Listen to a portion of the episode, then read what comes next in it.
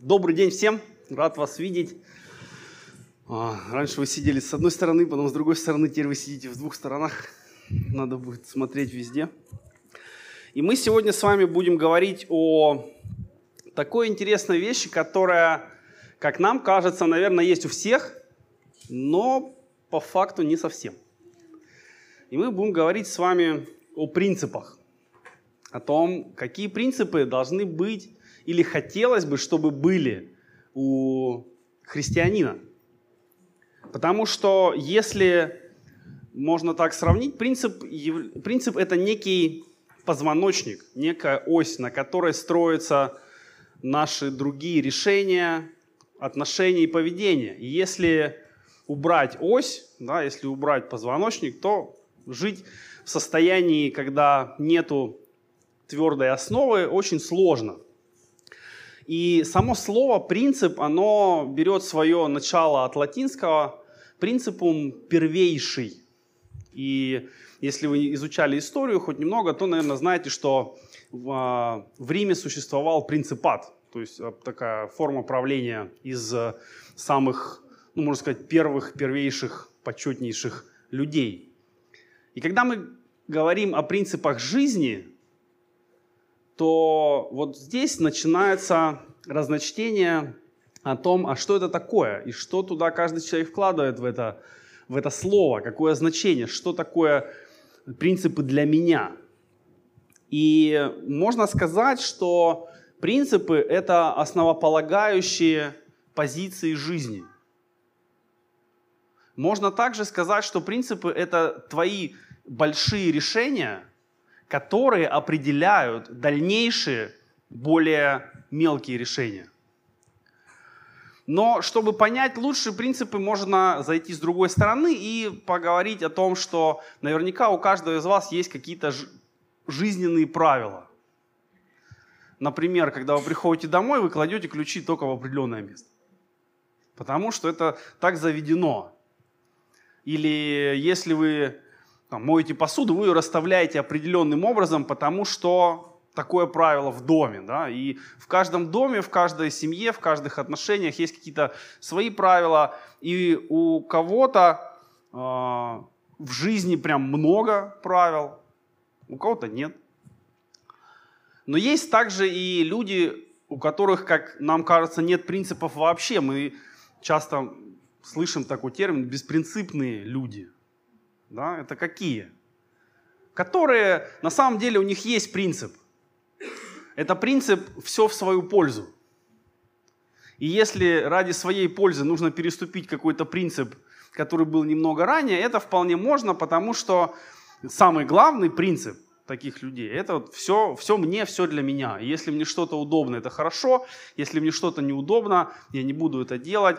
И, конечно же, не хотелось бы, чтобы люди, называющие себя последователями Иисуса Христа, а, были без принципов.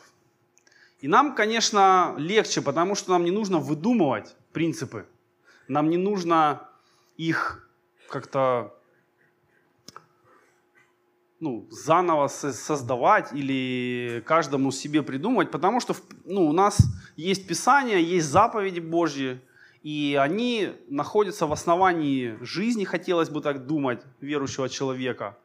И можно сказать так, что основным принципом христианина является следование за Христом, послушание Ему и выполнение заповедей. Да? Это такие большие решения, которые в свою очередь влияют на более мелкие решения. Например, воскресенье хочется спать. Ну вот, я не знаю, вас, вы, наверное, не сталкиваетесь с такой ситуацией, у вас служение в 3 часа, поэтому вы уже успеваете выспаться к этому времени, да, а вот у нас первое служение в 11, а быть в церкви надо в 9.30, потому что настройка, там, прославление, все такое, значит, встать надо где-то там, может быть, в 7.30, и вот это совсем бывает непросто, особенно если суббота затянулась.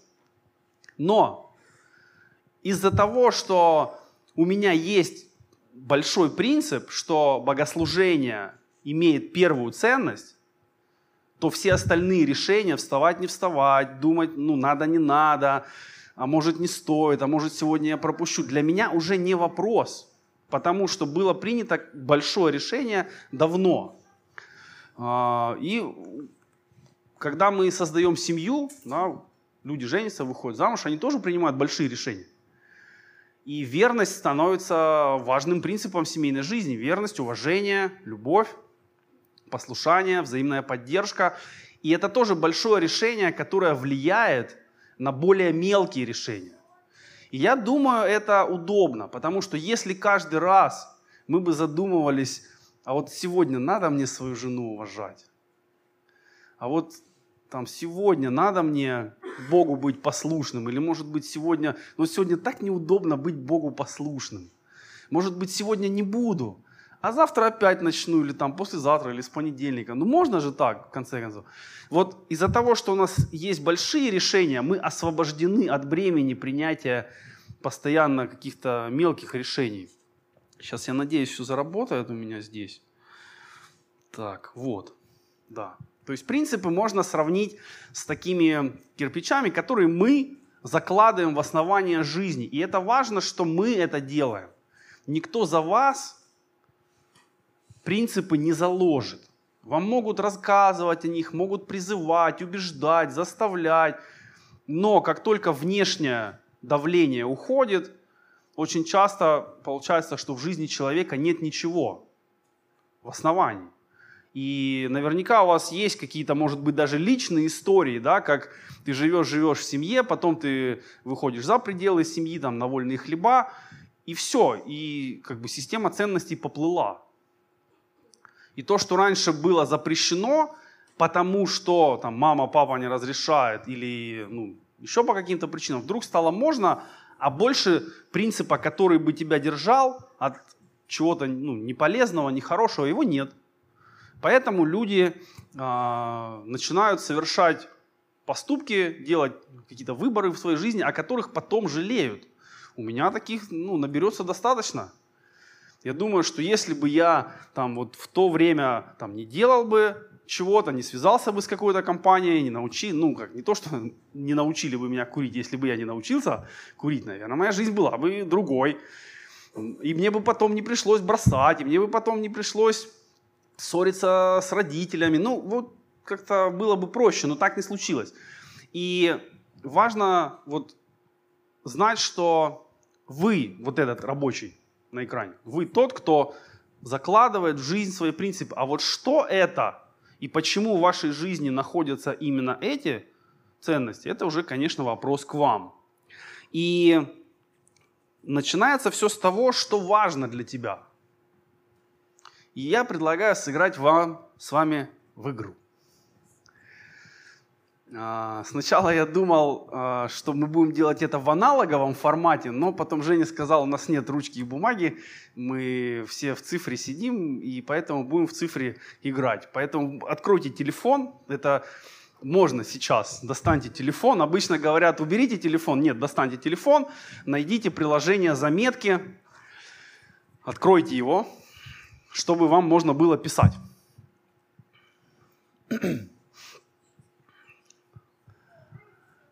И э, вам нужно написать 10 принципов вашей жизни.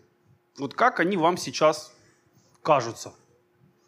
Не, показывать не надо будет, мы не будем ничей телефон выводить на экран. Хотя была идея такая, но не будем. 10 а, принципов, как они вот у вас есть или как бы вам хотелось. Может быть, вы вдруг сейчас обнаружите, что у меня-то и нету 10 принципов, у меня-то там еле 3. Хорошо. Вот напишите 10. Нет, 10. Постарайтесь, напрягитесь.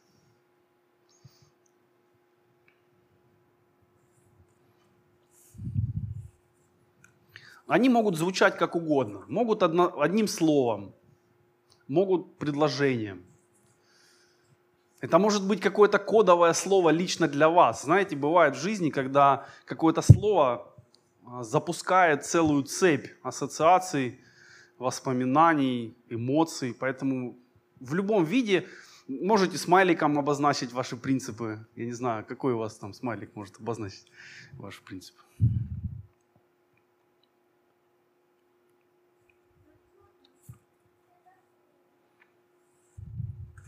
Есть? Ну давайте быстрее. Вы же большие пальцы у всех работают хорошо. Должны просто уже прокачать. Не так-то просто, да, оказывается, 10 принципов. Вот. И знаете, в чем сложность? Что если у тебя нет понимания своих принципов, очень может быть, что ты живешь по чьим-то другим принципам, по чужим принципам. Просто с кем-то согласен, просто как все, как большинство. Есть? Ну, предположим, что есть. Скажите мне, что есть, да. Почти 10, это 6, да? Ну хорошо, вот смотрите, у вас есть 10 принципов. И вот представим, что это некий багаж. Представим, что это кирпичи или, не знаю, а, какие-то булки, которые вы с собой несете и вдруг возникает ситуация, когда вы не можете все свои принципы взять в свою жизнь. Поэтому сейчас вам надо убрать три. Из того, что вы написали, подумайте, от чего вы готовы отказаться или без чего вы сможете прожить. Без каких принципов вы неплохо себе продолжите жить.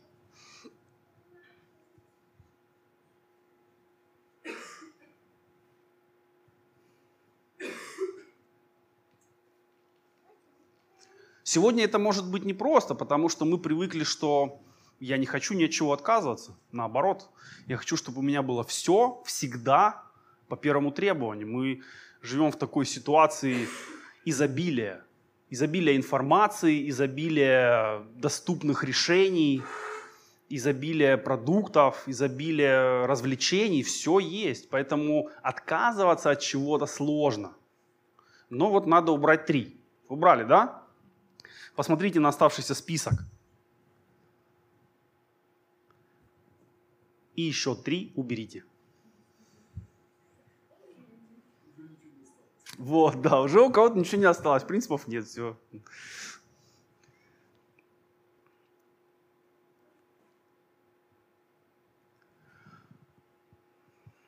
Тоже может быть непросто, потому что мы привыкли, что нам хочется все. Все для нас важно. И это важно, это важно. Но по факту так не бывает. Вы не можете сказать всем и всему «да». Вот сегодня вы сказали «да» богослужению, вы пришли сюда. Возможно, чему-то или кому-то вы сказали «нет». Поэтому избавьтесь от иллюзии, что можно вот успевать все, быть везде, а, угодить всем. Нет, это невозможно. Убрали еще три, да? И под конец убрали еще один. То есть должно у вас остаться три. Три принципа, от которых вы не, не хотите избавляться, которые для вас очень важны.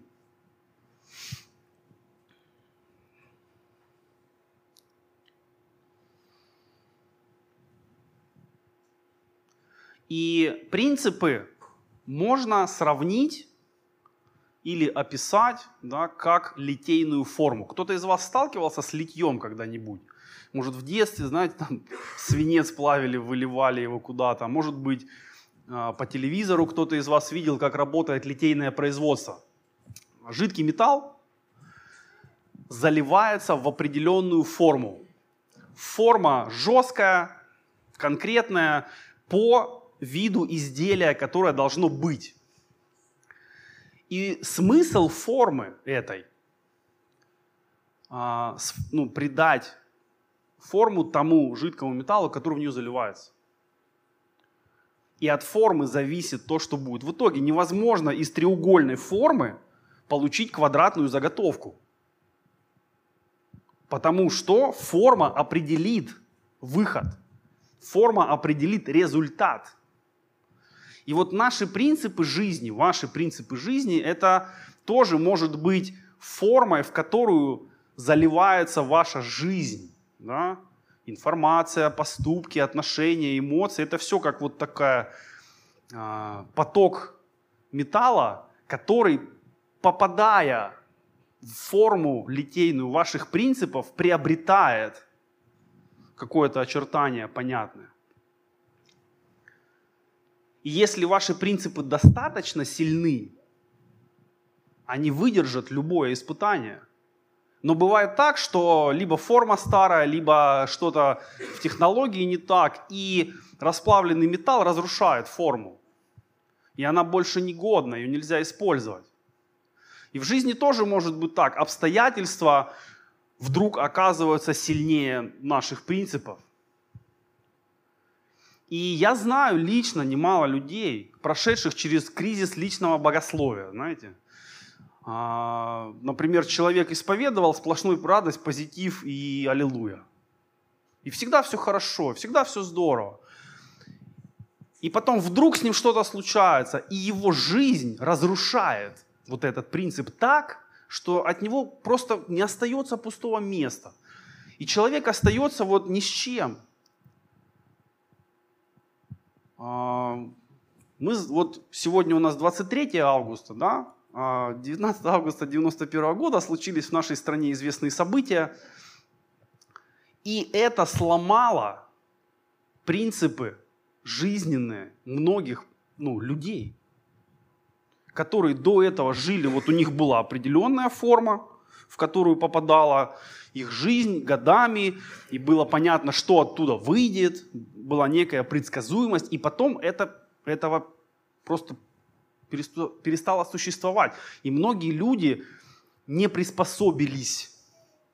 Потому что когда разрушаются принципы, происходит глубинное поражение человека, его, его жизни, его, его «я», если можно так сказать. Поэтому важно, чтобы а, вот те из вас, кто родители, да, чтобы в жизнь детей мы старались закладывать принципы, а, по, а позднее помогали детям закладывать в свою жизнь принципы такие, такого качества, чтобы они имели высокую пиковую нагрузку и могли выдержать любые потоки, любые сложности, любые нагрузки, не сломались, не деформировались. Потому что если это принципы слабые, то мы видим, что давление жизни, давление мира, давление искушения, оно не становится проще, оно не становится меньше, жить не становится легче. Ни вообще, ни в христианском смысле. Поэтому нужно понимать, что принцип должен, принципы должны быть сильнее того, что в них попадает, чтобы их где-то ограничить и выдать необходимый результат. И один из хороших примеров верности принципам, конечно, в Библии много есть людей, которых мы можем вот поставить как пример именно следования своим принципам. Сегодня мы несколько буквально рассмотрим. Давайте откроем книгу Даниила. Первый отрывок мы будем сейчас с вами смотреть. Это шестая глава. История Сидраха, Месаха и Авденага. И я думаю, вы знаете предысторию, да?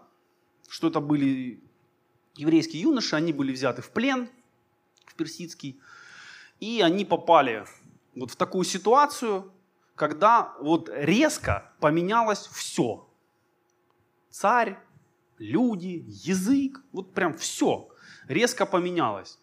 Более того, их стали, можно сказать, формовать по-другому, да, их стали а, готовить вот в других людей. То есть э, Даниил и они, вот эти а, юноши, они были выбраны как потенциальные, а, ну, можно сказать, управленцы для этого государства. Но любое государство имеет свою идеологию, и царь сказал, вот они молодые, пока они молодые, мы их сейчас переделаем.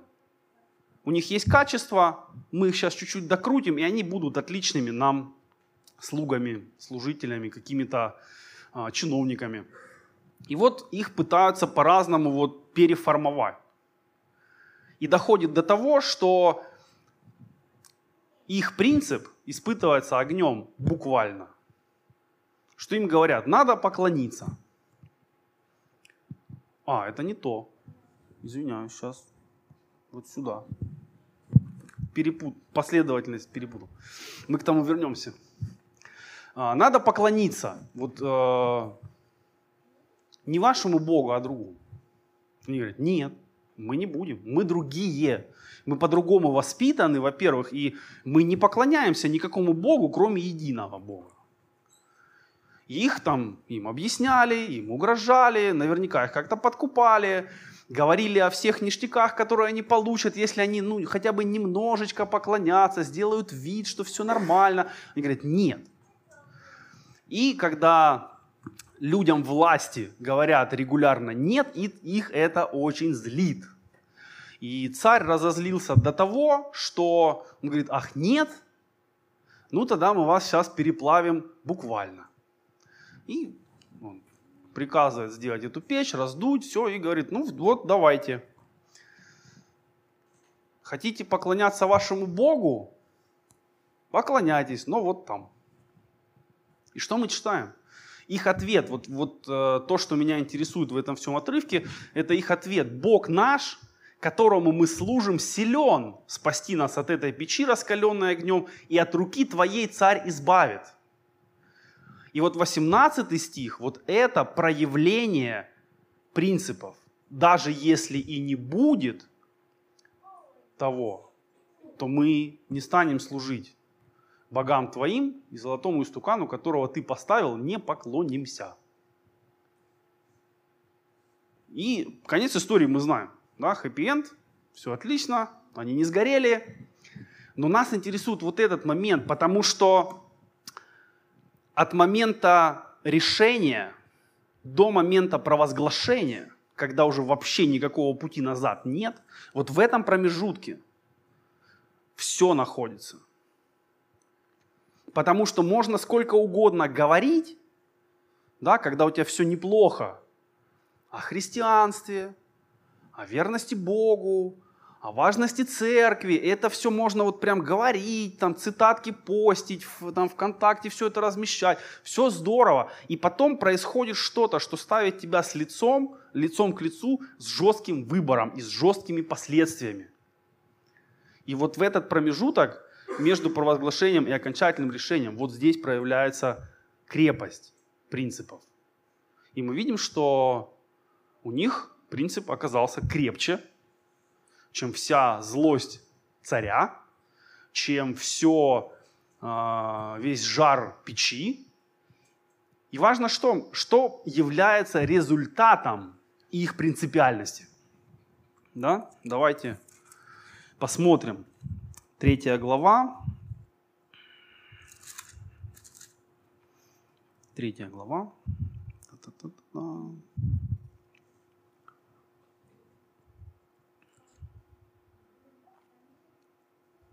Двадцать восьмой стих. Откройте. То есть происходит конфликт, происходит угроза, происходит отказ, печь, вот это все, они не горят, царь видит четвертого с ними, да, и вот к чему это все приводит? Это все приводит к 28 стиху. Тогда Навуходоносор сказал, Благословен Бог Сидраха, Месаха и Авденага, который послал ангела своего и избавил рабов своих, которые надеялись на него и не послушали царского повеления. Да, это царь говорит, что вот как классный, какой классный у них Бог-то. Он сразу понял, что лучше, вот у царя принципы были послабее, и он решил стать на сторону Бога, который сильнее оказался, чем вся его злость и весь жар печи. И он говорит, ну молодцы, молодцы, да? И Бог ваш молодец –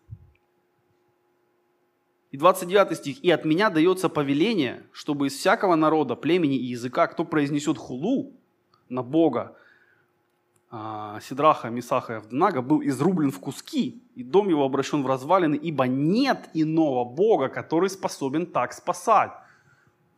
Это шикарный результат благовестия.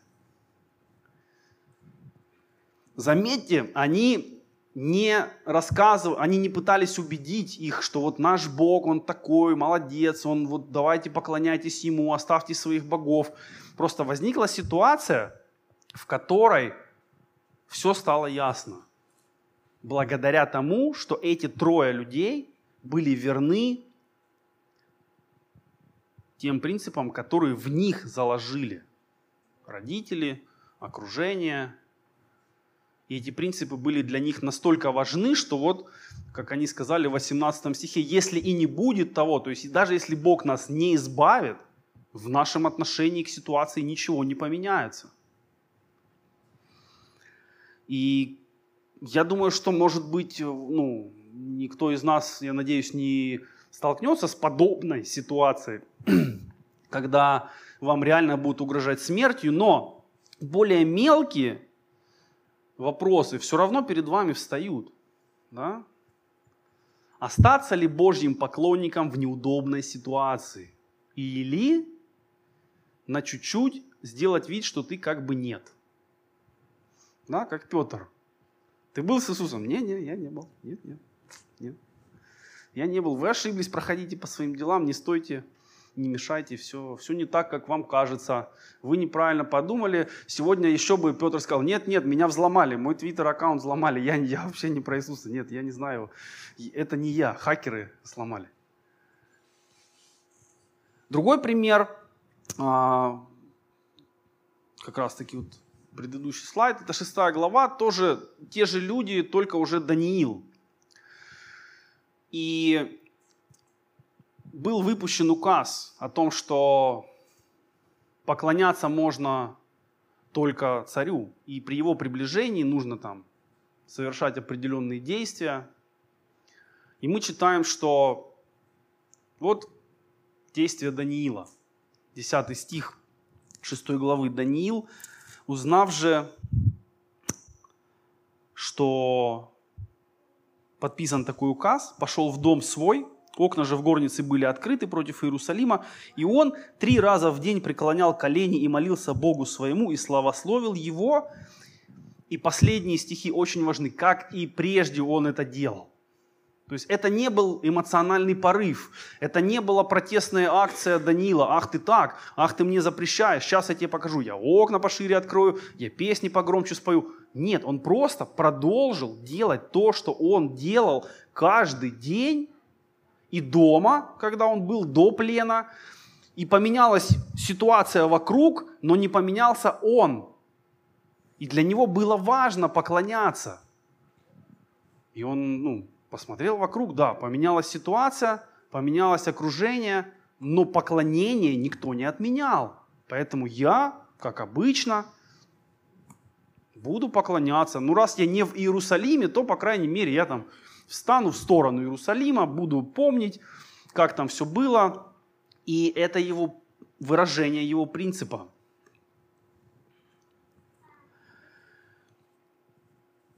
И нам нравится читать о людях принципов, да? нам нравится следить за борьбой, нам нравится смотреть за этим выбором. И есть много книг и фильмов, которые говорят о разных ситуациях, в которые люди попадают, и мы видим, что кто-то ломается, кто-то наоборот становится сильнее. Но что, что с нами? Вот если бы, знаете, а, в сценарном искусстве есть такой термин «линия героя». То есть, когда пишут сценарий какой-то или книгу, есть герой, обычно их несколько, и у каждого героя есть своя линия. И для того, чтобы э, кино или рассказ, книга держала внимание, да, неинтересно читать, когда линия повествования вот ровная.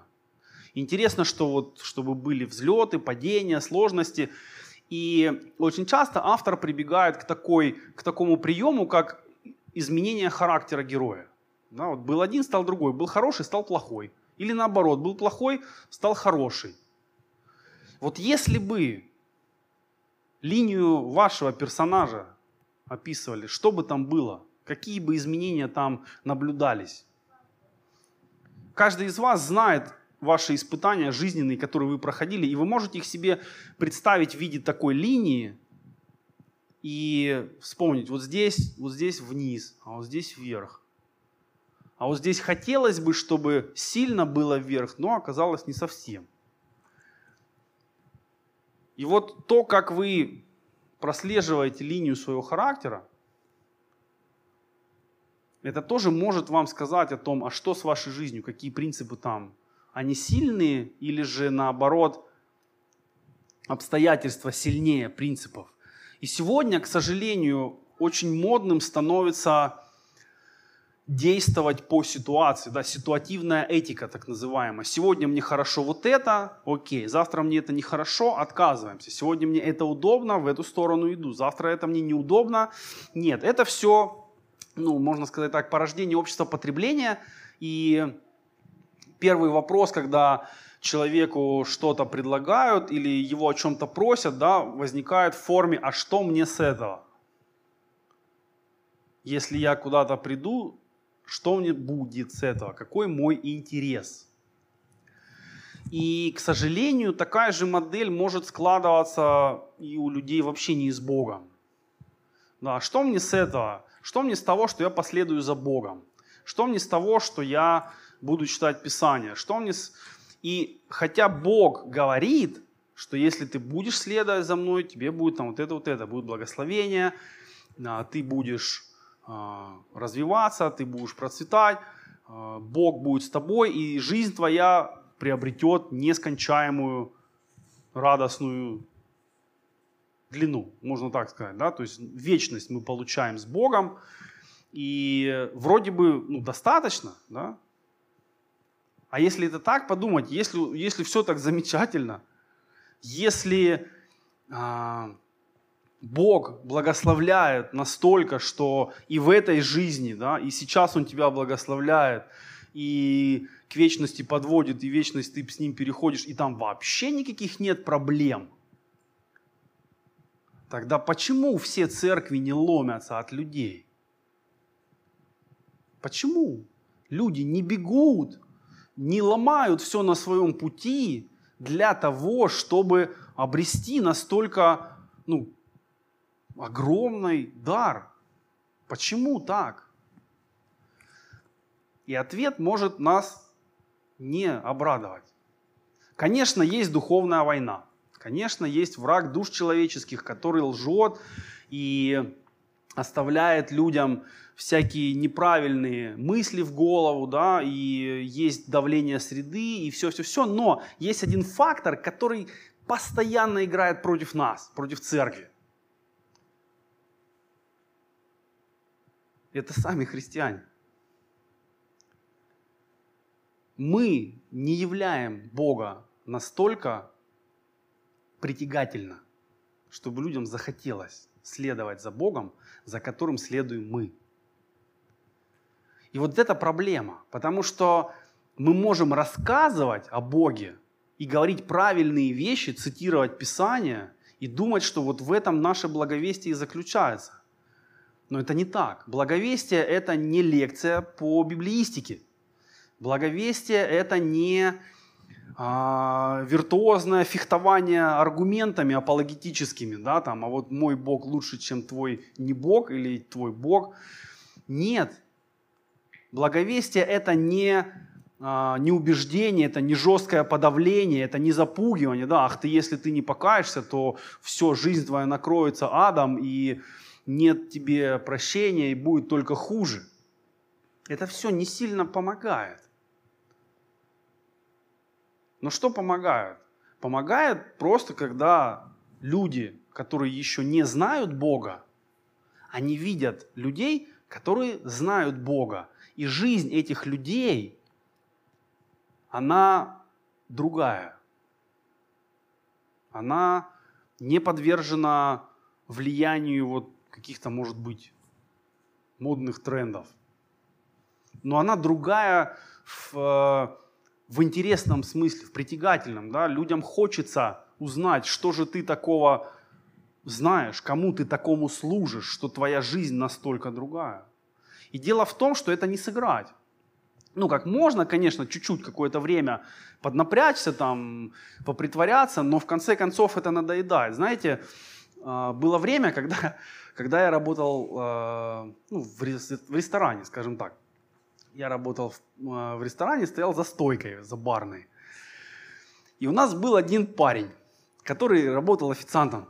И он очень хотел работать, он очень э, хотел остаться на работе, потому что это время было 90 какой-то, 97 или 8 год, было довольно сложно вообще с работой, а там, где работал я, платили просто отлично, и все держались за работу, прям вот держались. И этот парень, он тоже хотел работать, а он был, ну, такой, знаете, здоровый качила, такой здоровый просто вот атлет. И ему а, их начальник официантский, он все время говорил, людям надо улыбаться, надо улыбаться. Люди должны чувствовать себя хорошо, поэтому ты должен улыбаться. И ему так, так это все говорили, и он просто стоял и пытался улыбаться. Но, знаете, когда ты улыбаешься неискренне, это начинает напоминать оскал. И однажды ко мне подходит человек и говорит, а что он, что он такой? Я говорю, да нет, все нормально, он просто старается. И вот это, это про то, что можно какое-то время выдавить из себя христианскую жизнь, но если это не будет по-настоящему, когда-то она, эта улыбка превратится в оскал, и она не будет привлекать, а мы наоборот будем отталкивать. Да? Люди, смотря на нас, на наши на нашу жизнь, на наши отношения с Богом, они не захотят следовать за Христом, потому что если я буду следовать за Христом, и я стану таким, как вы, спасибо, нет. Вот почему сегодня ну, одна из больших причин, по которой церкви не ломятся от людей. А почему не получается? Да? Потому что вот есть разрыв между э, заявлением и проявлением. То есть можно заявлять одно, а проявляться может другое. Один мой знакомый сказал замечательную фразу. Христиане, может быть, не часто говорят ложь, но довольно часто ее поют. Вот сегодня вы пели, мы все пели, мы прославляли. Но готовы ли вы продолжить жить согласно словам, которые вы говорите? Ведь песни – это часть нашего исповедания христианского, да? И когда мы поем о верности, о преданности, о любви, о всем вот таком замечательном и прекрасном, это отлично. Но где это, когда начинается понедельник или, может быть, даже воскресенье вечером, происходит ли в нашей жизни воплощение, воплощаются ли в нашей жизни те песни, которые мы поем? могут ли люди увидеть в нашей жизни то, что мы читаем и провозглашаем. И это, конечно, не, ну, это не одношаговые решения. То есть ты не можешь, сегодня у меня нет принципов, завтра у меня щелк, есть 10 принципов, и отлично, я по ним живу. Нет. Скорее всего, построение вот, принципов, основания можно сравнить с э, регулярными тренировками, когда ты сначала ты ничего не можешь, но ты продолжаешь заниматься, потом ты чуть-чуть можешь, потом ты еще чуть-чуть можешь, и постепенно ты становишься сильнее или быстрее, или умнее, в зависимости от того, кто какими тренировками занимается или учится. Но есть процессы, которые невозможно осуществить моментально, да? хотя нам очень хочется, и сегодня все движется в сторону еще большего ускорения – да, кофе должен растворяться еще быстрее, микроволновка должна нагревать еще скорее, машины должны ездить еще на большей скорости. А, и вот хочется еще, еще быстрее, быстрее. Но если мы посмотрим, многие естественные процессы никак не ускорить. Да, как говорят, что 9 женщин за один месяц все равно не родят. Невозможно ускорить то, что Бог сделал определенным а, образом. И поэтому сегодня моя задача, чтобы вы задумались, а мои принципы, они какие? Они вообще как выглядят? А есть ли они у меня? Если они есть, устраивают ли они меня? Помогают ли они мне? Делают ли они меня крепче, лучше? Делают ли они меня достойным человеком и христианином? Если да, отлично, как я могу их укреплять, как я могу продолжать на этом основании строить, возводить здание своей жизни такое, чтобы никакие бури внешних штормов их не разрушали. Что мне нужно делать? И это не происходит в одиночку. Мы не можем сами по себе вот, ну, научиться стать, э, не знаю, терпеливыми, прощающими, э, смиренными, снисходительными. И вот для этого Бог собирает церковь. Церковь для меня это один из образов, который мне нравится, это песочница.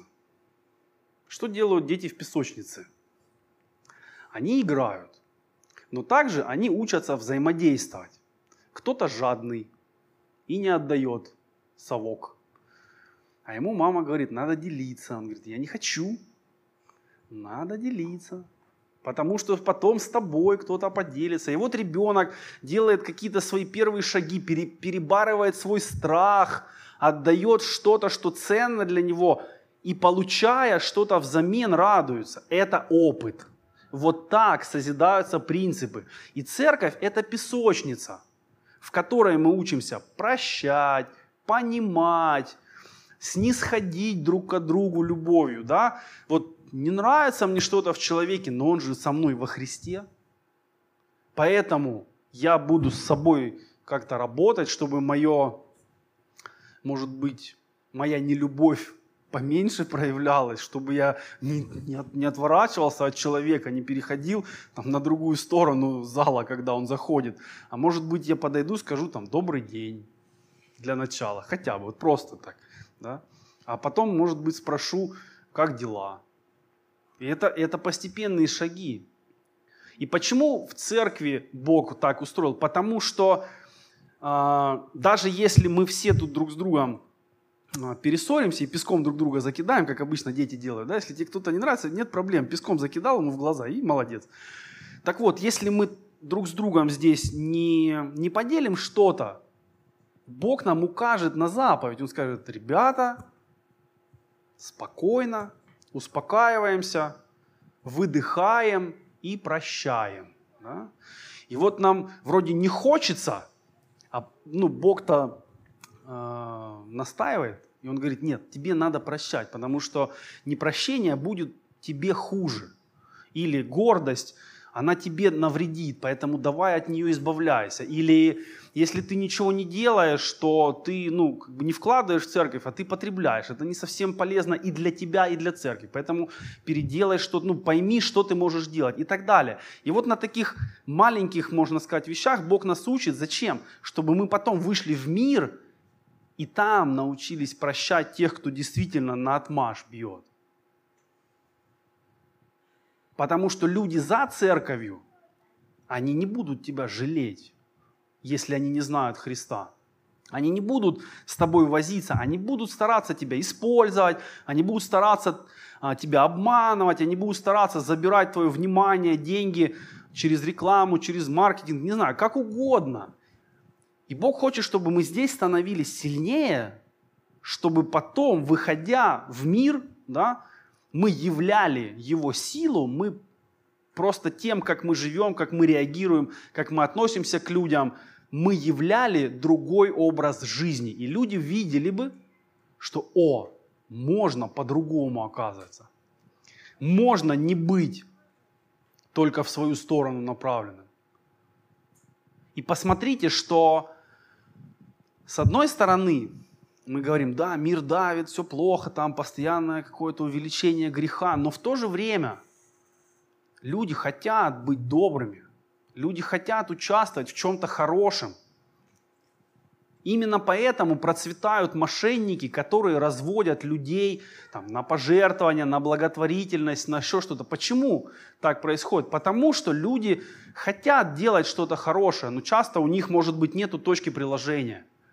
И церковь и христиане как часть церкви, наша задача давать людям возможность приложить свое желание, послужить, помочь и увидеть, что ты можешь быть другим. И через это узнать Христа.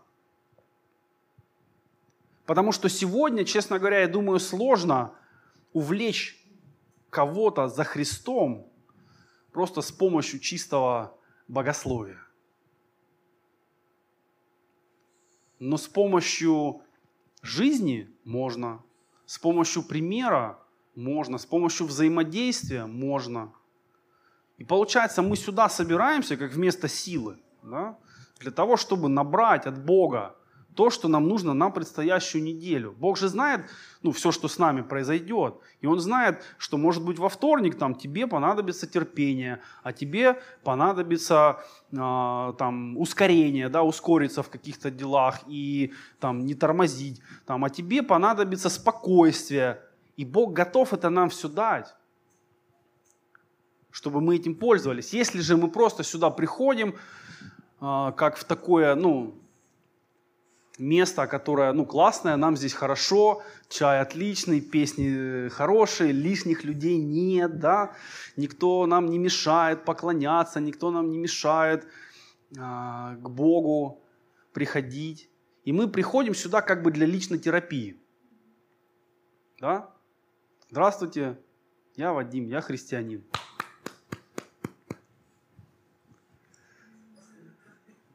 Порой это надо – но если мы почитаем программу Бога по отношению к церкви, программный манифест, да, так сказать, он небольшой, но очень понятный. Я создам церковь, и врата ада не одолеют ее. И церковь является а, местом, которое помогает людям выйти из очереди в ад. Это я такой пример, ну, можно сказать, придумал, который мне помогает понимать вот, э, отношения Бога и людей. Потому что бывает, я слышу, как Бог может посылать людей в ад. Да? Может быть, вы тоже слышали такое. Так вот, на мой взгляд, Бог никого в ад не посылает. Мы туда идем сами. С ровным шагом по хорошей дороге, с при, там, в припрыжку кто-то, а, кто-то едет очень быстро.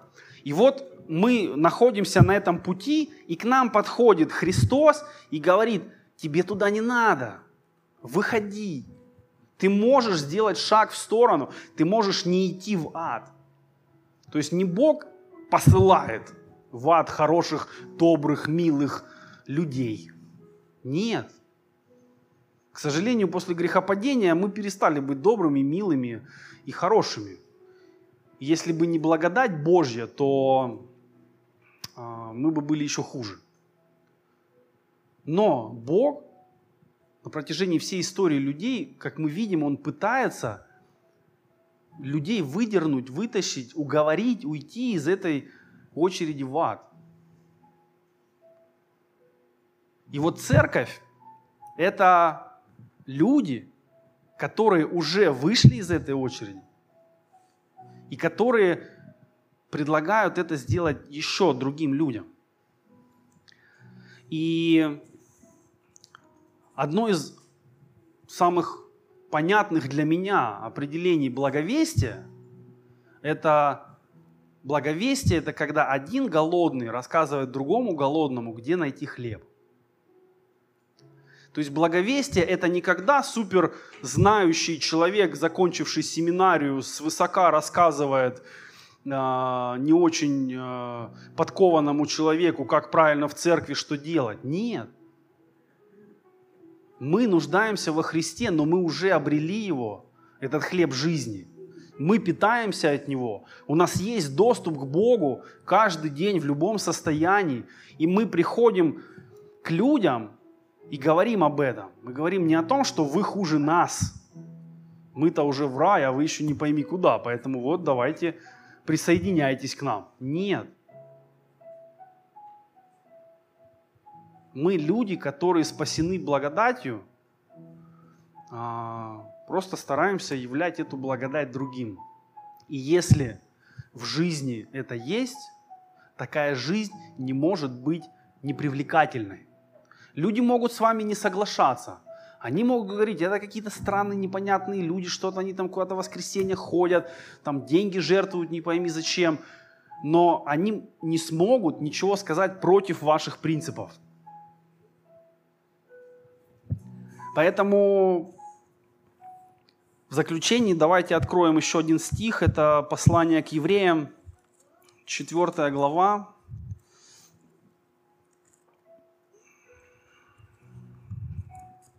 Четырнадцатый и шестнадцатый стихи.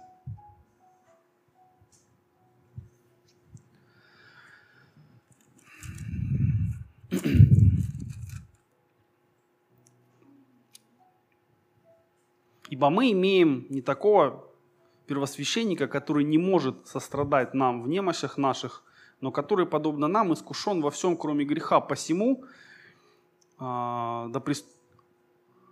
Нет, не то. Вот. Да, 14, чуть раньше.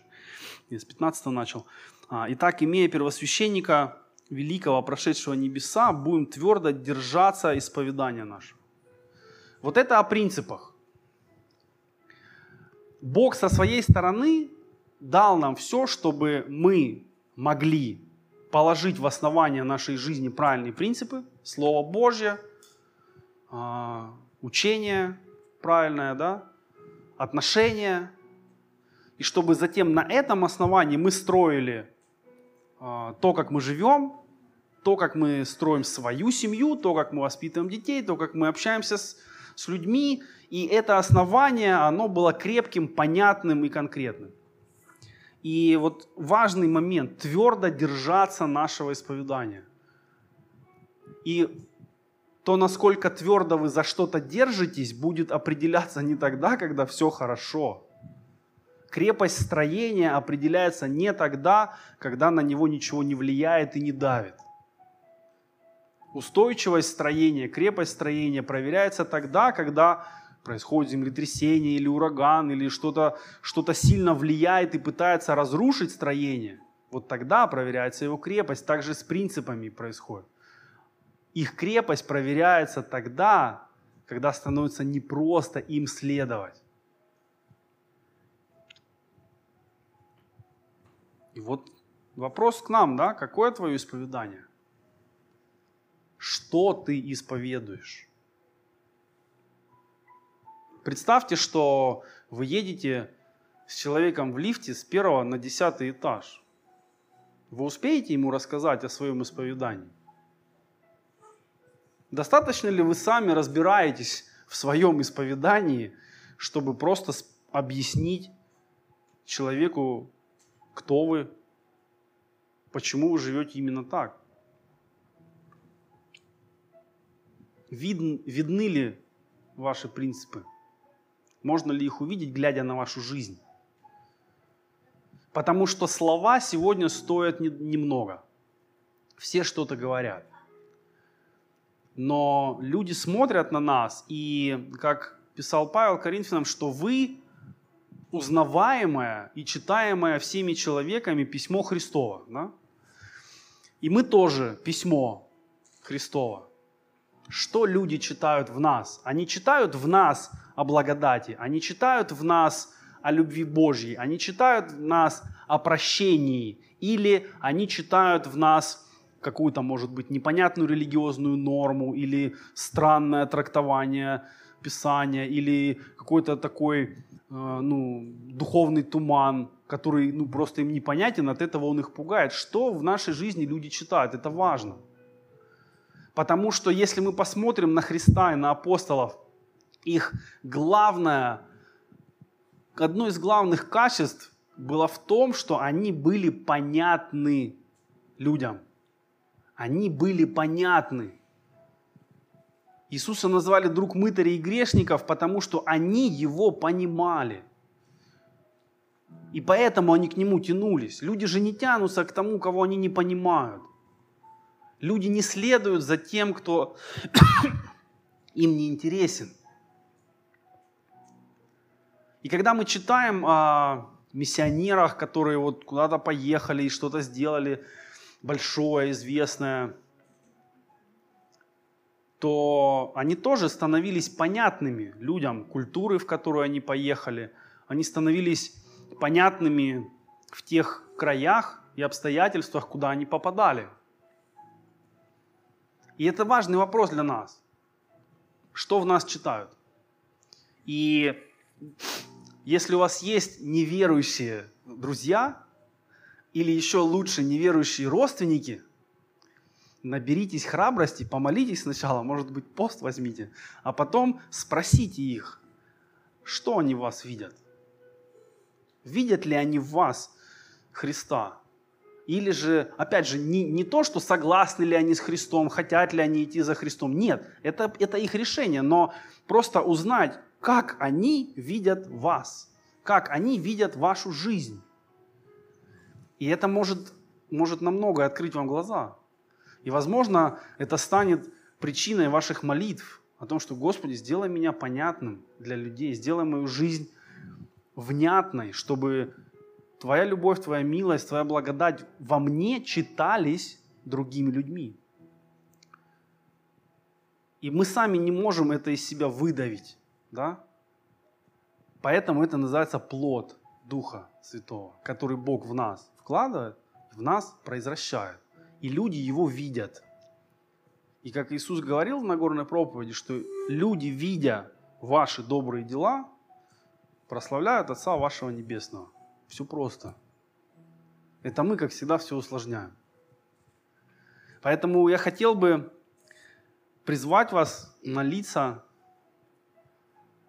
а, может быть, о тех трех принципах, которые у вас остались, может быть, о других,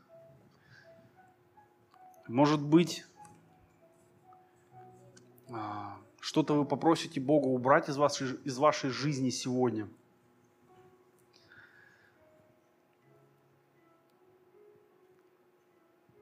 Но читая о Данииле, читая о других людях и Ветхого Завета, и Нового Завета, мы не только видим, что вот молодцы, да, а мы видим, что их верность принципам всегда имела продолжение.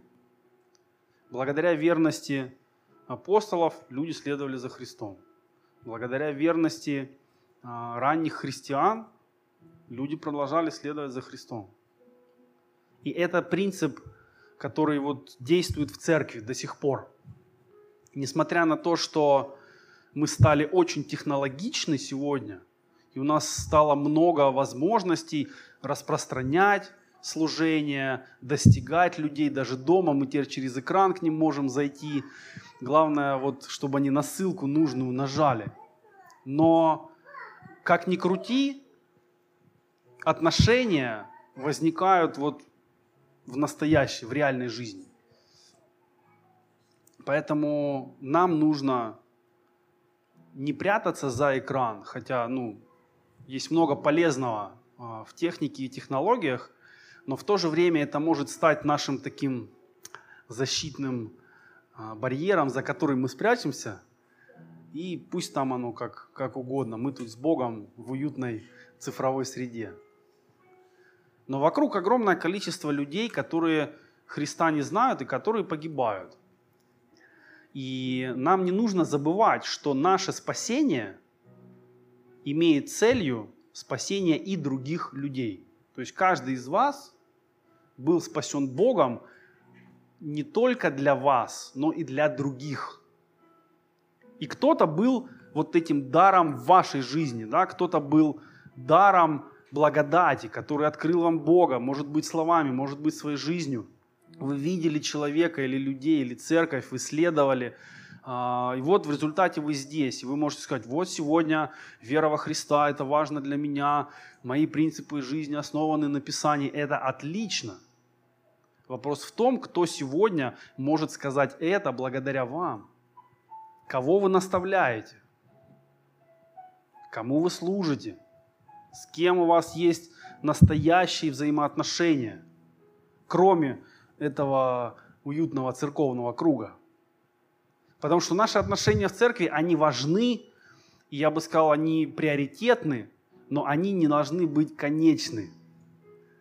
То есть мы не должны общаться друг с другом ради общения друг с другом. Мы не должны ободрять друг друга просто, чтобы нам стало веселее.